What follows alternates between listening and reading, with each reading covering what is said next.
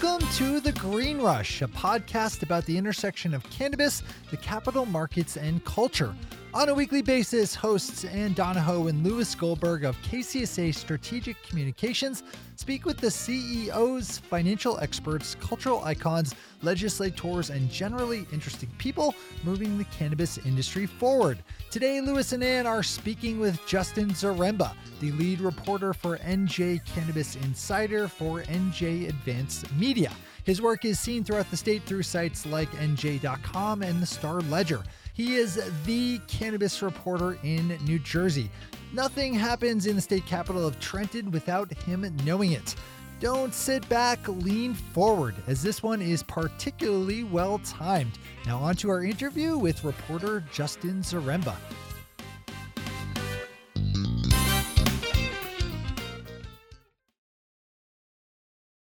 Annie? I don't respond to that. What, would you rather me call you Anaho? No. I would never do that in public. well, no, because Annie is another colleague we have here, That's so true. I don't want to confuse anybody. I don't think anybody's confusing the two of you. She, you're on the podcast and she's not. she has been on the podcast. She has been on the podcast, and she was really nervous the first time she did it. It was really funny. She'll be back. Um, so I'm super excited for this episode. I've been working with this reporter. I think since the since uh, his publication NJ Cannabis Insider started, um, it's Justin Zaremba. Uh, he it was his brainchild pretty much. Um, uh, of of understanding that cannabis was such a big issue in New Jersey, it deserved its very own trade publication. So it sits within the NJ.com and Advanced Media family. So if you're in New Jersey and you're reading like the Star Ledger, or going to log on to NJ.com to see if your school is closed in the summer storm. I mean the winter storm, Or Um, summer storm, you know, it's like or summer storm. Who knows? NCAA, no class at There's- all.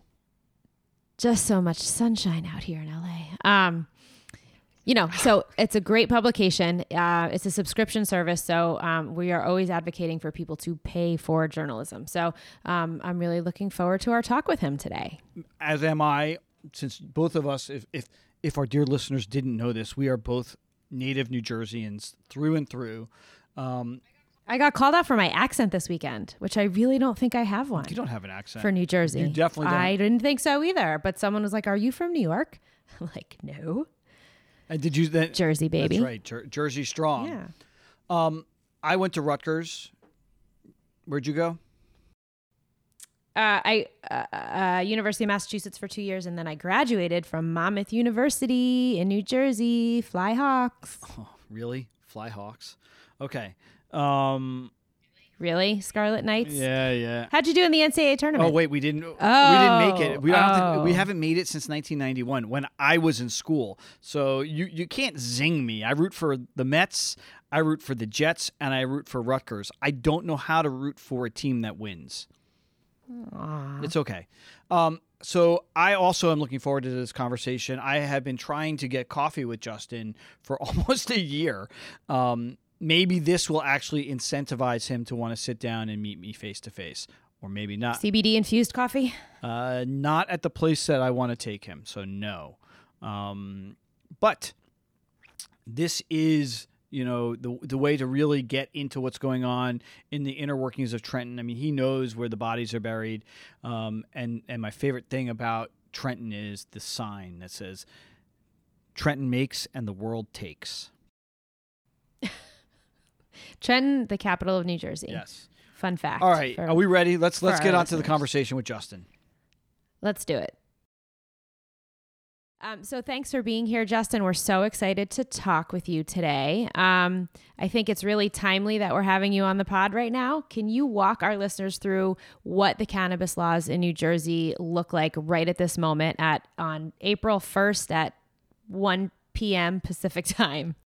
And no April Fool's jokes here. yeah, definitely no April Fool's jokes. I mean that that was already played on on folks last uh, last week uh, when the uh, the vote got pulled from committee. But so to give everyone a background, uh, New Jersey has been going through the process of uh, a bill package that en- encompasses a, a medical uh, marijuana expansion, uh, a, an adult use program, and expungements. And it was looking like there might have been enough. Uh, there, there might have been enough votes uh, to get there in the Senate, but they pulled it back because apparently they didn't. Um, so that ended up getting walked back last week, and now we're currently waiting with bated breath to see what exactly is going to happen in Trenton. Um, because as, as it stands right now, we have a very limited medical uh, uh, medical program in New Jersey, and by the report that came out today uh, from the, the Department of Health's program, they they indicated that New Jersey, as we expected, is woefully underserving uh, its patients. It does not have the the adequate supply to meet demand. Uh, uh, that would be needed to uh, meet even like the the average needs of a consumer here uh, and, or of a medical patient. So r- right now we have these this bill packages that uh, legislators are currently trying to hash out uh, and, and, figure out. Um, but we can get more into more specifics on that in a bit. Well, we're going to get into it now. I mean, when when when Governor Murphy was elected, he ran on the first hundred days. He said, "I will sign a bill in the first hundred days," and we are a little bit past that right now. Um, Just to clarify that that one bit, because that's something that we have debated about in the newsroom. He he didn't going back and actually trying to find evidence of him saying this. We haven't been able to do it. And i don't think anybody has. Uh, from from everything that we've been able to recollect on that, it was St- Steve Sweeney who had said something about that, and Murphy Murphy kind of uh, made a, a positive affirmation about that, and that's what everybody's tied that to. But regardless, they they did end up tying themselves to that hundred day pledge, which Cuomo also did, which which was another another blunder. Uh, but that, well, you know, those are sorts of unforced errors that people make. Is Governor Murphy over his head? I mean, is this such a, a fraught issue that he just didn't realize where he was going to get resistance from? I mean, you know, can you take us a little bit, take us through the sausage making here? Sure. I mean, there. So you know, when when we look at the triumvirate that currently uh, controls uh, the New Jersey power structure, uh, we have Governor Murphy in the executive branch, and then you have uh, in, in, over the Assembly Speaker. Uh, Craig Coughlin and Senate President Steve Sweeney. And Sweeney, he is a longtime political player, and being in the Senate, he knows what the the machinery is to get things done. He had a very good working relationship with Governor Christie, and Governor Christie, who was also well known to be able to get get votes from across the aisle, also able to make deals and do arm twisting. Murphy has not really shown us to have that same sort of political backdealing, and especially not sort of the. He's been uh, very much tried tried to uh, distance himself from transactional politics. Uh, so there's uh, definitely been some some pushback, especially from folks in the industry, as to whether or not uh, Murphy and Sweeney had been doing enough uh, in in the lead up to the vote. Uh, these, and by the way, to further complicate the matters, the uh, relationship between Governor Murphy and uh, Senate President Sweeney, what as, as last year they they had a very tenuous working relationship, if that.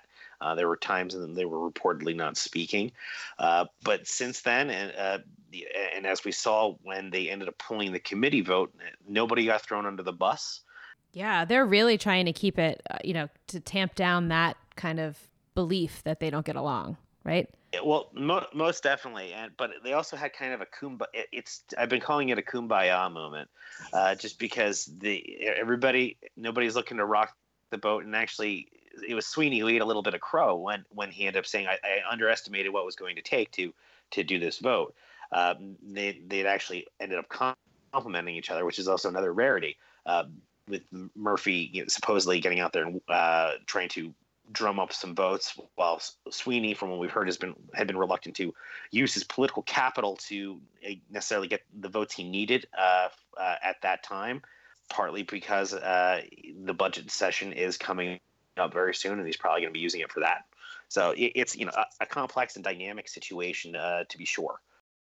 There were reports last week, and there was rumblings, and there was a lot of, of rumor that the reason why the bill collapsed at the last minute had to do with expungement and social equity, social justice. Can you talk about what you were hearing, and is that right?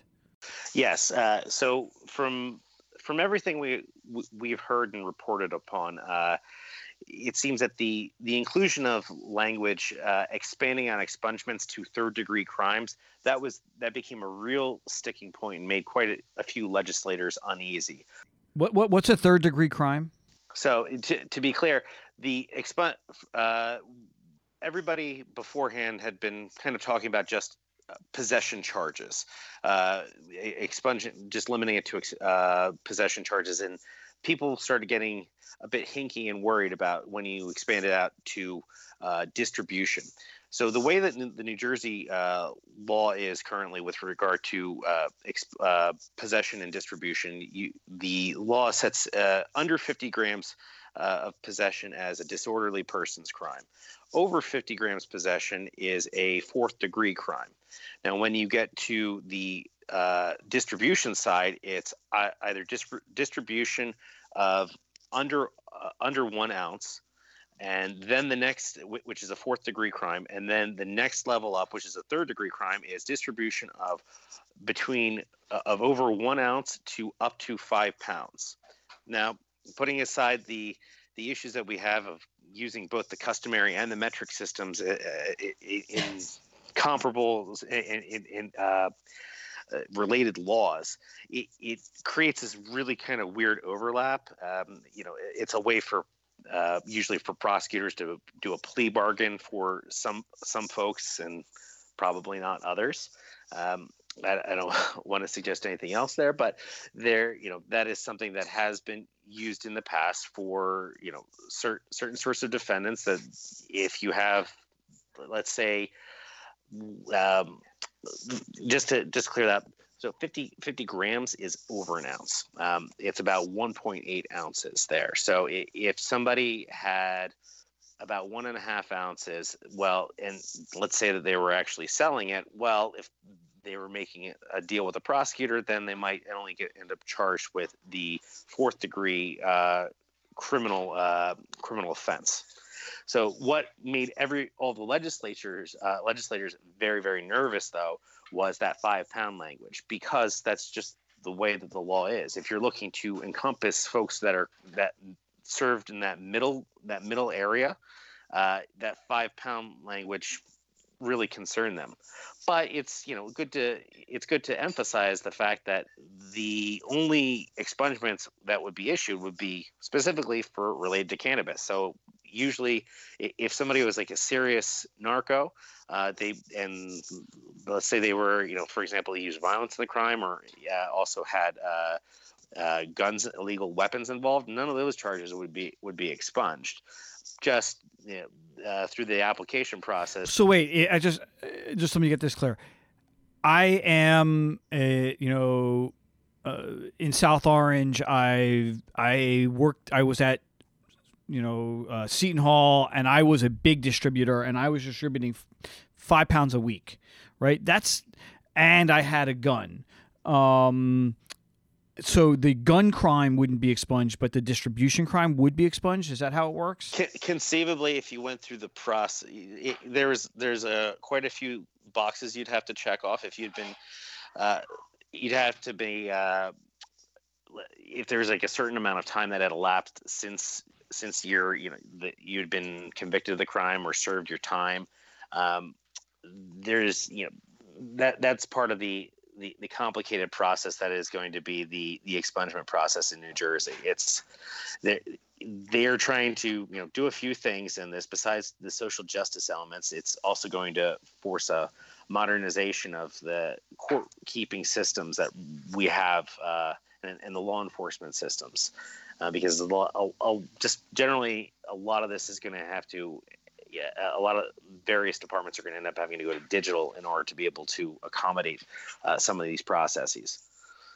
In addition to some of the expungement issues, your colleague um, at NJ Cannabis Insider, uh, Payton Guion, reported that there may have been a generational gap here uh, with some of the legislators, and that Murphy really wasn't given enough time to to whip the votes and and really educate those um, who may either have been reticent or have misconceptions about you know what this would mean. Do you think if given more time, um, this would have worked if or if they weren't kind of painted into a corner here?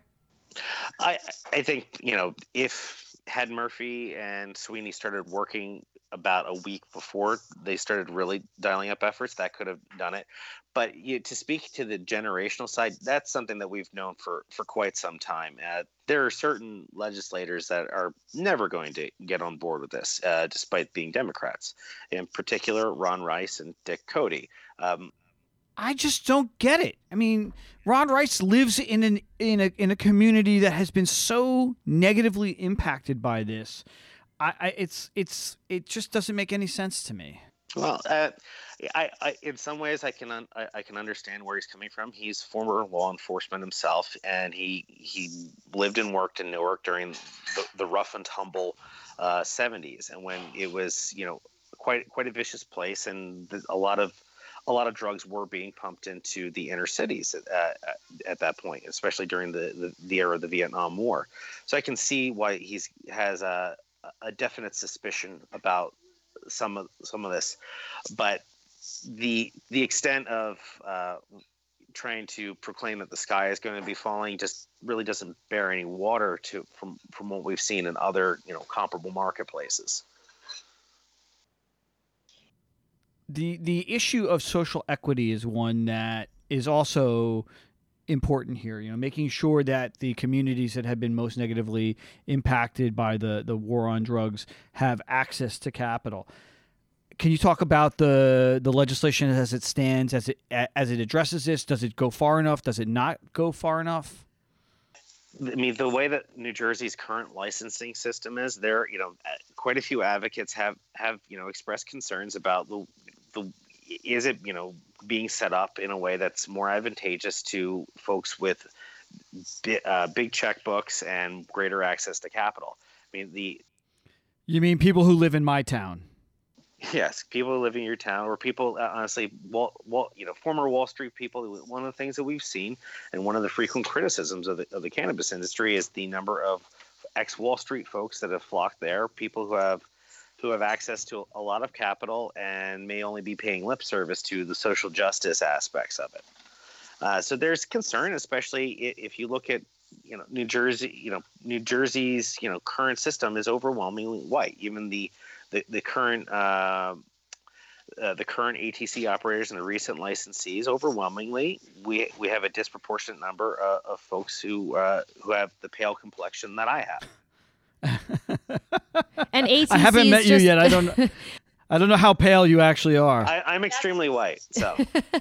the um, glad we cleared all that up. Um, so uh, ATC is just for people who aren't so savvy to the New Jersey market. Those are called alternative care centers, right? And that's the alternative treatment centers. treatment stations, uh, treatment centers. Okay, so that's the the what we basically called a, a medical dispensary for the state of New Jersey, right?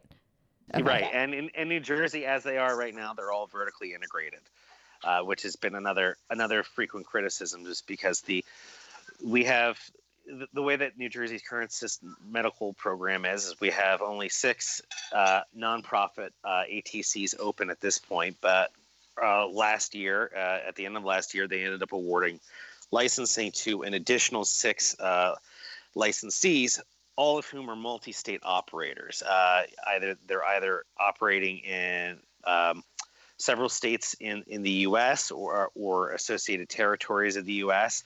and one one of whom is actually a, a uh, now a multinational because it operates both in Canada and in uh, the U.S. That's TerrAscend, which has the majority ownership of uh, NIDA.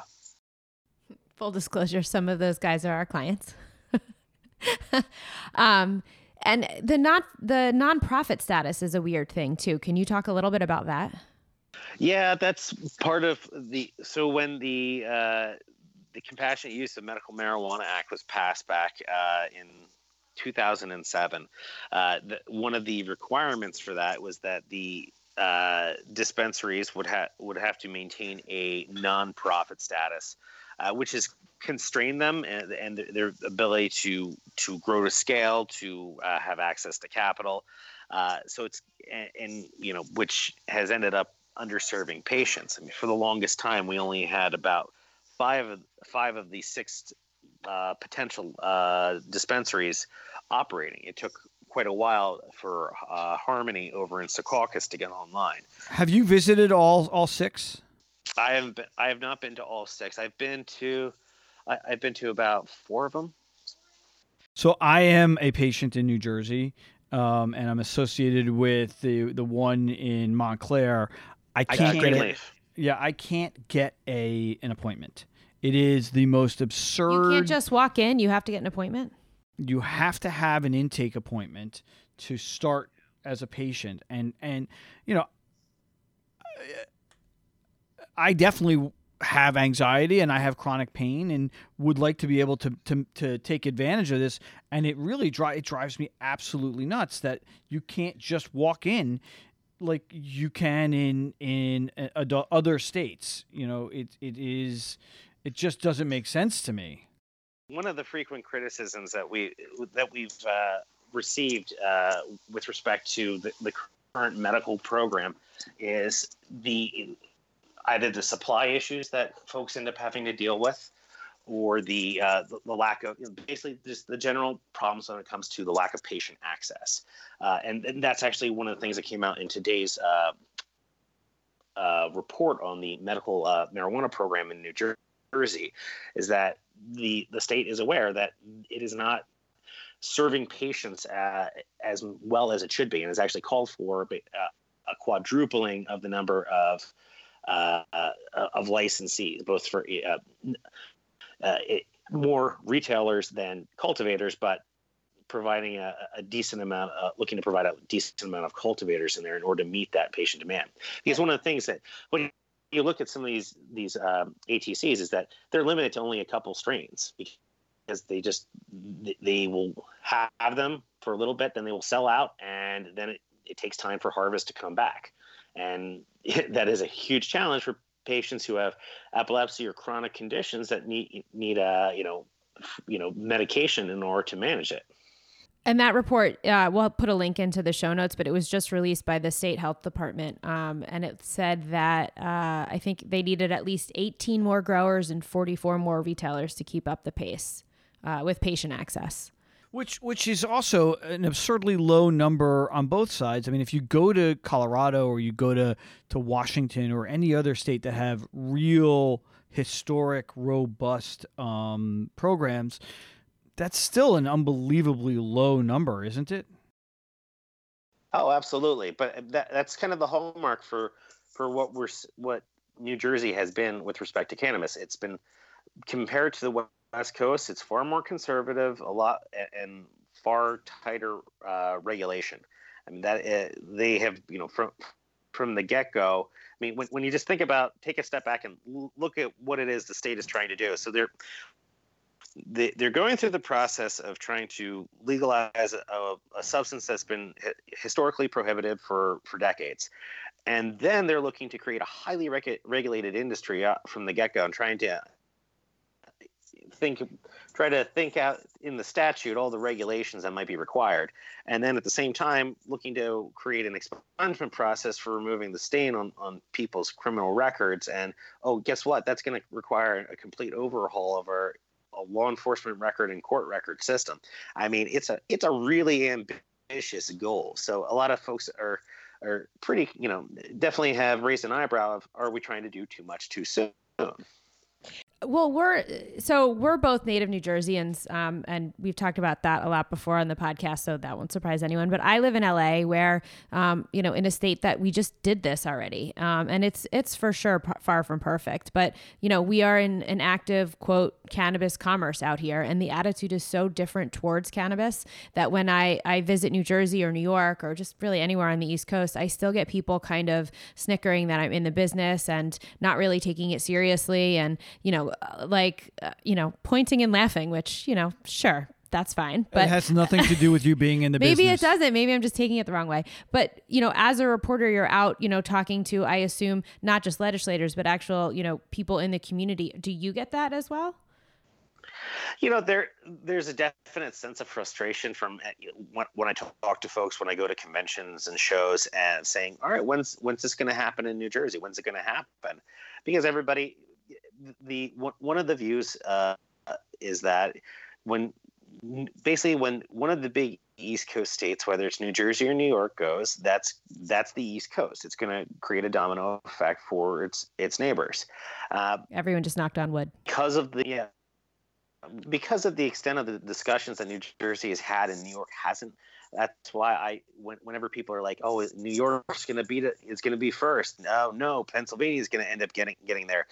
Well, they really haven't had the same amount of groundwork or discussions or negotiations that folks in New Jersey have been doing for basically over a two-year process right now. So we've got a bit of a lead time uh, with with respect to that. But that's not to say that New Jersey couldn't screw it up if it really wanted to. oh, we're screwing it up. Trust me. I mean, it's like it it's it it is. So you took or you were on that trip to to Nevada. La- was it last year or the year before when the the legislatures all the legislators all flew from New Jersey to see how Nevada was able to to transform their medical program into an adult use program.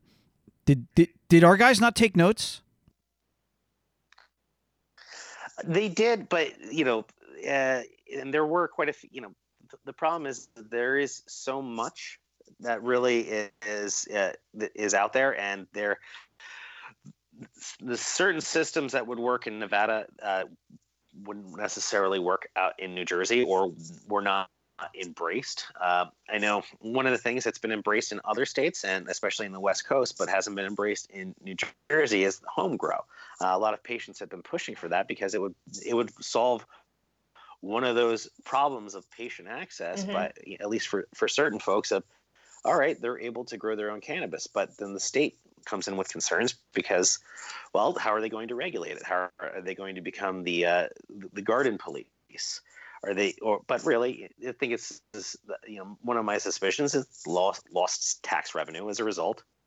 Also, when when you end up freeing up home grow, then you create there there is a gray market that ends up occurring because when it is when possession becomes legal, it, it is then legal to transfer your possession in the form of a gift. And what this ends up leading to is usually thinly veiled contemporaneous transactions. So right. buying overpriced an overpriced vape or an overpriced T-shirt and getting an eighth of bud at the same time. I, I still don't. I, I still think that the, the, the no home grow in, in both New York and New Jersey was. I, I, I don't know if it was lobbied for, but you know the the the the bigger cannabis companies were not necessarily in favor of home grow as much as they could have been. Um, you know, how did that get put into the actual text? I mean, somebody gave them that language or or lobbied on that issue. I mean, where where how did that? How, because you would think that uh, from a social justice and social equity perspective, providing access to people who want to grow it at home so that they don't have to pay, especially in a state like New Jersey, you know, higher than black market um, uh, prices for product, you know, that, that they would be in favor of it. But, but somebody snuck it in there. Well, it's not that they stuck it in; they just didn't. They, they just left it out um, because there's just no no no inclusion of saying, "Oh, we're going to allow allow for home grow." And you know, there are a lot of there are quite a few interests that benefit from this uh, because, again, that comes down to restrict restricting access. Uh, so, yeah, you know, uh, uh, unfortunately, patients don't necessarily have and can't afford you know, powerful Trenton lobbyists to uh, help get their point of view across to legislators, but larger multi-state operators and, and the current ATCs will they they certainly could ma- make their voices aware of that. What's the uh, restriction for um, delivery in the state? Because if you're saying that I, you know, people can't have have home grow and there's there the the access um, is is lopsided in terms of you know there's six dispensaries now, six to open up soon. Um, you know, to service this community that is so underserved. Soon, Soonish. Nobody's put a shovel in, the, okay. a shovel in the ground yet. Fair enough. Fair enough. Um, I mean, how do you? Um, I, is so is delivery even an option there? I, I, I haven't done any research on it, so I'm I'm kind of just lobbing that in at you. Sorry about that. And one of the yeah, well, that that is something that they have taken into consideration. You know, so un, under the proposed licensing structure that that there there are about four classes of license for like the primary like involved in the leaf touching transaction side, but also uh, so it'll be cultivation, wholesaling, uh, which from all intents, from everything that I understand, was lobbied for by the liquor industry because they happen to know wholesaling quite a bit.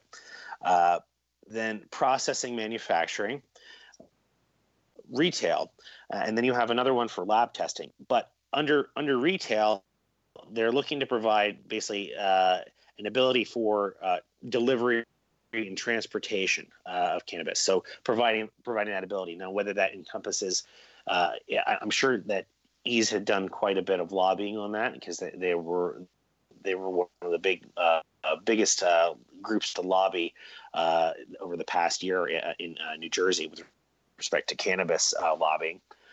but there's been a, a, lot of talk about trying to get delivery because the way that our current our current program is is that it is still very difficult for patients, especially those who have severe and intractable diseases, to get access. Uh, it take it might take you know over an hour or more for them to be able to get uh, to drive to one of the dispensaries or to have their caregiver get to one of those dispensaries. So, you know, for you know, making somebody who's got some debilitating conditions have to go and, and go through that rigmarole on a very on a frequent basis, whether monthly or more, that's does not ease the restrictions that you could have that from their local pharmacy, uh, having delivery service to them. Uh, so there has been there in, in, the last iteration of the bill that I saw, they had that they had delivery in there. So we'll see where it goes when uh, when this comes back around again in May. You know, from this conversation that we're having, you sound almost like an advocate. Has your opinion about the the the plant um, and the industry changed, or how has your opinion uh, about the plant and the industry changed as you've reported on it almost exclusively? I mean, I, have seen, uh, you know, I, have seen quite a few people who have, uh, and I've met quite a few people who, as a result of it who have been impacted um, and, you know, had their lives, you know, whether whether negatively or positively, but by this particular plant. I mean, when if if we're to be actually objective about it, then we have to look at it historically too. And the the fact of the matter is that this plant has been a part of human society for thousands of years. Um, if you look in old, looking at anthropological data, there there have been shown hemp cultivation sites at early early uh, human settlements. So it's it, it it's been used, and from what what we see in a variety of different writings, it's been used uh, as a medicine. Um, up to 5,000 years ago in China, its medicinal benefits were known. And you know now nowadays everybody's so blown away by this rediscovery of oh look look at all this these things that we can use it for. Well we, we've already know it but it was just something that we forgot about because that, that that's what the propaganda uh, of the war on drugs really really did. I mean a lot of that can be credited to uh, the especially the the anti uh, Mexican sentiment back in the 1930s that really uh, started the uh, the criminalization of cannabis. I, I to continue on this. So, how did you uh, get into this business then? So, to, I guess talk to us a little bit about your cannabis journey. You've you've got a law degree, right? You know. I, uh, so, how did you? what happened? I'll, I'll tell you uh, uh, the, the story is is that I, I, I was at a crossroads myself. I had just gotten uh, my law degree. I didn't know whether I wanted to, to stay and uh, report uh, and be continue being a reporter or to uh, spin off and go into law. and I I ended up getting a new boss, a new news director coming in, and he did a, a, a chat with everybody, saying what is something that we should be covering that we're not that we're not covering and this was on the heels of Murphy becoming the uh, uh, the governor, uh, getting elected, but he hadn't yet been inaugurated. And I I just blurted out the first thing that came into my mind because I just said, "Oh, screw it, just be honest." Uh, and it was we should be covering the cannabis. And so you were a full fledged reporter at that time, though, for NJ.com. Oh yeah. Okay. Oh yeah. I've been a reporter for about gosh, has it been about ten years now? Okay, so you went to law school while you were reporting full time. That's correct. Yes. Okay, got it. And so, what was the and and and having a family too. oh, so you've been you've been a little busy. Well, so what was your editor's response to that, or your publisher's response? Uh, well, the the news director's response was he he he raised an eyebrow. He was obviously interested, and he wrote it down on his whiteboard. And then then uh, a few days later, hey, hey, we want you to helm up this new project. And you know, we we that's when our conversations began to happen and take take formation as to what what would end up becoming uh, NJ Cannabis Insider. Uh, because that you know even from the very beginning it was a question of oh what do we want this to be weed do we want it to be marijuana and my view then, as it is now, is that we should refer to it in the name of the plant um, because weed weed is slang. Weed is also you know uh, and is long time slang, but is very very known, uh, very very utilized. Uh, marijuana is a you know it, it is also slang. It's a pejorative in some ways because it's Mary Jane. Um, it, it, gets back to a lot of the, those uh, anti-Mexican sentiment uh, that uh, was really fostered uh, de- decades earlier uh, when drumming up this fever pitch uh, against cannabis and the, specifically the people who use cannabis, who typically tend to be darker, or at least the that's what it was led. A lot of folks were led to believe. As we know now, usage rates are about comparable between different groups and so it, so you started Can- NJ Cannabis Insider, which is awesome and everyone should subscribe and actually pay for journalism. Um so and we'll have a link. it is a way to support reporters yes absolutely. and get good quality journalism. Yeah um, and it allows you guys to really concentrate on on one really important topic and and really dive deep which um you know i appreciate. So uh, but you've also branched off into a couple of events. So do you want to tell us about some of the live events you have coming up Sure, absolutely. Well, we we our, our first event was back in October, and we did uh that, at that one. Uh, Senator uh, Nick Scutari ended up being the keynote, and we're actually doing another event uh, in, in a, a, few days, actually on April third, uh, and we have. Uh, uh, Hadley Ford, uh, the CEO of iAnthus, uh, will, will, be there as our keynote. But we also have a, a real quite quite an amazing breadth of uh, power players uh, who who will be in attendance. Uh, Senator Scutari will be on a on a panel, as will uh, a veteran Democratic lobbyist uh, Brendan Gill, as will uh, it, it, it, Bill Pascrell III with Princeton Public Affairs Group. Bill Caruso, another a well-known person in the cannabis space with Archer Public Affairs uh, as well as the New Jersey Cannabis Industry Association uh, and the New Jersey Cannabis Business Association. So two different trade groups in the New Jersey cannabis space. Again, they're gonna we're gonna have representation from both of them at uh, on, our uh, panels. And it's uh, honestly it, it, one of the things I really love doing about these events is I, I look at it as a, as a, not an opportunity so much to do a panel discussion that can maybe bore people to tears, but a way to have a, a bunch of people have a an engaging conversation with an audience and really get to uh, explore uh, questions that that folks may not have fully articulated yet. As a journalist, you're selling stories the same way that Ann and I, as PR people, sell stories. You sell them to your your editors. Have they negged or have spiked a story of yours that you went to them? you just got it wrong. This was a story and you guys missed it.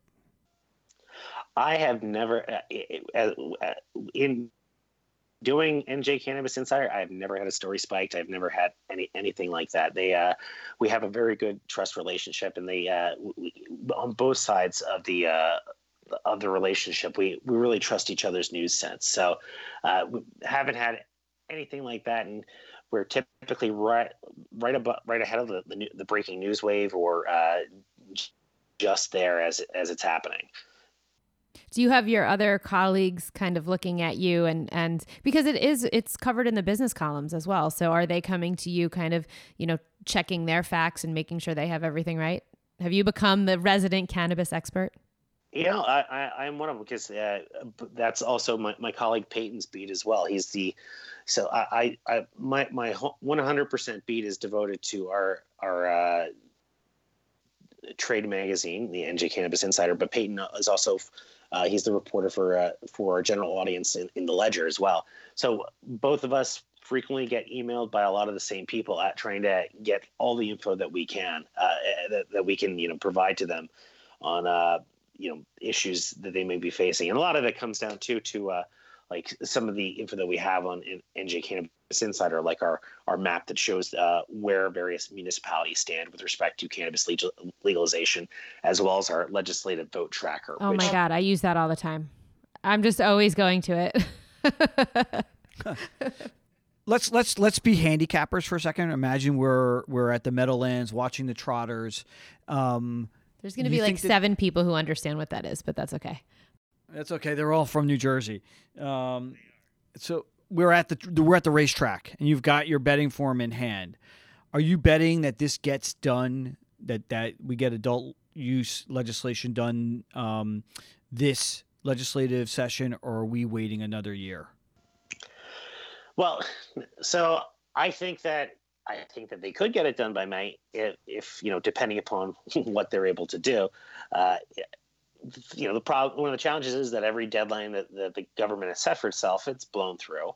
Uh, but each time it's been, you know, uh, it's scotched forward a tick closer. Uh, so if it could be in May, uh, but if if it's not, then it's going to get pushed until probably November in, in the lame duck session. But even if uh, even if it gets through in May, it's not all right. Turn on the turn on the faucet, and cannabis is pouring out to to everyone in New Jersey. I mean, there's still going to be there's going to be time before the the law goes into effect, and then there's going to be an, another about an 18 month lag time from that point until new new licensees will end up being able to vertically integrate and really be a you know a threat to the current operators uh, who already have licensing.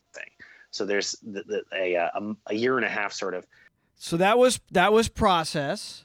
That was process. If you're placing a bet right now, are you betting this gets done or no? I'm betting that it gets done. I, I'm not. I'm not saying when it's going to get done, but it, New Jersey's going to. I, I, I suspect it's. Yeah, and, and based on everything that I've seen and every and all the folks that I've talked to, uh, there there is real movement forward on this, and it it, it is just a matter of when. Are there going to be any Republicans that vote for this that are going to surprise us? Uh, that are going to surprise you? I don't know if yeah. they're going to surprise you, but I mean, you know, Declan Declan O'Scanlon had he, he clarified his position recently on the Senate Republicans uh, uh, page because he has you know, he would he could very easily be convinced to vote, but they have to do a few things to to his satisfaction, and not unreasonable things like making sure that the revenue generated is going into particular uh, parts of of the budget. But some of that comes down to budgetary issues that folks will be hashing out. There are other there are other Republicans who might might be convinced to to come on board. Uh, a lot of folks have looked. Any chance that Tom? what about Tom Kean? Can we get him? Tom Kean Jr. I don't know about that one. Uh, I, I, I do know that he that during the walk to Washington, he was at at an, uh, an event and he was being lobbied at by at least a couple different cannabis lobbyists while while there. I don't know whether he, whether he himself will go will go out to bat, but I don't think he'll stand in the way of other Republicans looking to do so. I've I've spoken to him directly um, about this. He's a tough nut to crack, man. He is not he you know he is not one who I just don't I I don't understand the especially in a, a, an urban and suburban state like ours where the impact of the war on drugs has been so dramatic how people can be so intransigent about this. It's it's I just don't get it. What is his specific hangup? Uh, you're gonna have to ask him that. I can't go. I'm not okay. gonna delve into the okay. mind of Tom Kean Jr. Um, I mean, a, a, lot of it, you know, the, the way you know we, we did a Reddit. Uh, Payton and I both did a Reddit AMA uh, last week after after the, the the vote that wasn't, and you know the in, in my mind, there were there were you know a few factors that really scuttled the vote. Is that generational divide we spoke of, just older legislators who no, they're not not going to be swayed. You can't if you've ever tried to convince your grandpa of something that that uh, was one way and and he thought it was another. Well, good luck to you trying to change his mind. Uh, but the other one is there are folks in tough reelection areas. It might be evenly divided. So, despite the fact that there's, uh, from what we've seen in the polling, there's a, a general, a general broad, uh, you know, uh, majority uh, in favor of legalization in New Jersey, and some of these evenly divided red blue districts, well, you're gonna. That's where you have legislators definitely, you know, sitting on the fence and waiting to see you know what they can get out of uh, y- y- their vote, you know, with respect to uh, deals with the legislative leadership. Okay, um, we have taken a lot of your time, but we have one more question. Right, you're a member. You're a member of the media, and what we normally ask a member of the media is, what is the most underreported story um, that is going on in cannabis? That's what we ask our our other guests, but since you are the guy who is writing all of this stuff, is there a story that you haven't done yet that you're dying to see, sink your teeth into? What is the story that you know we'll see coming up in the next couple of weeks or months from you um, that you're just going to be really meaty? Uh, I mean, for for me, I would say just be. Uh, I would love to pardon me, uh, more being done about uh, medical research into cannabis. Uh, it, it is one of the most eh, one of the things that we keep seeing uh, from various uh, studies coming out there is that there's a heck of a lot that we don't know just because the federal prohibition on, on cannabis has limited researchers' ability to actually in, investigate this. And there are a variety of different operators out there who have been doing who have been doing research, but haven't necessarily had the same sorts of uh, press really playing up to it. Um, we've seen, you know, there there are certain cannabinoids that appear to have uh, uh, the ability to impact tumor cell growth, uh, limiting it or, or restricting it. There are other other aspects that have been shown to have the effects on on inflammation. So seeing that sort of actual hard science investigation into it is something I would love to see because there's especially right now as regulation is just kind of uh, quite nebulous and, and still still forming, uh, you have a lot of hokum, uh, flim flam, and snake oil out there, especially when it comes to stuff like CBD. So getting getting those stories of hard science of what what cannabis can do and what it can't do, I, I think is something that we is really needed in the space. Justin, Amen. Thank you so much for joining us. We'll put links into the show notes, but can you tell our listeners where they can find you? Website, Twitter, email, whatever you want to plug. Favorite coffee store?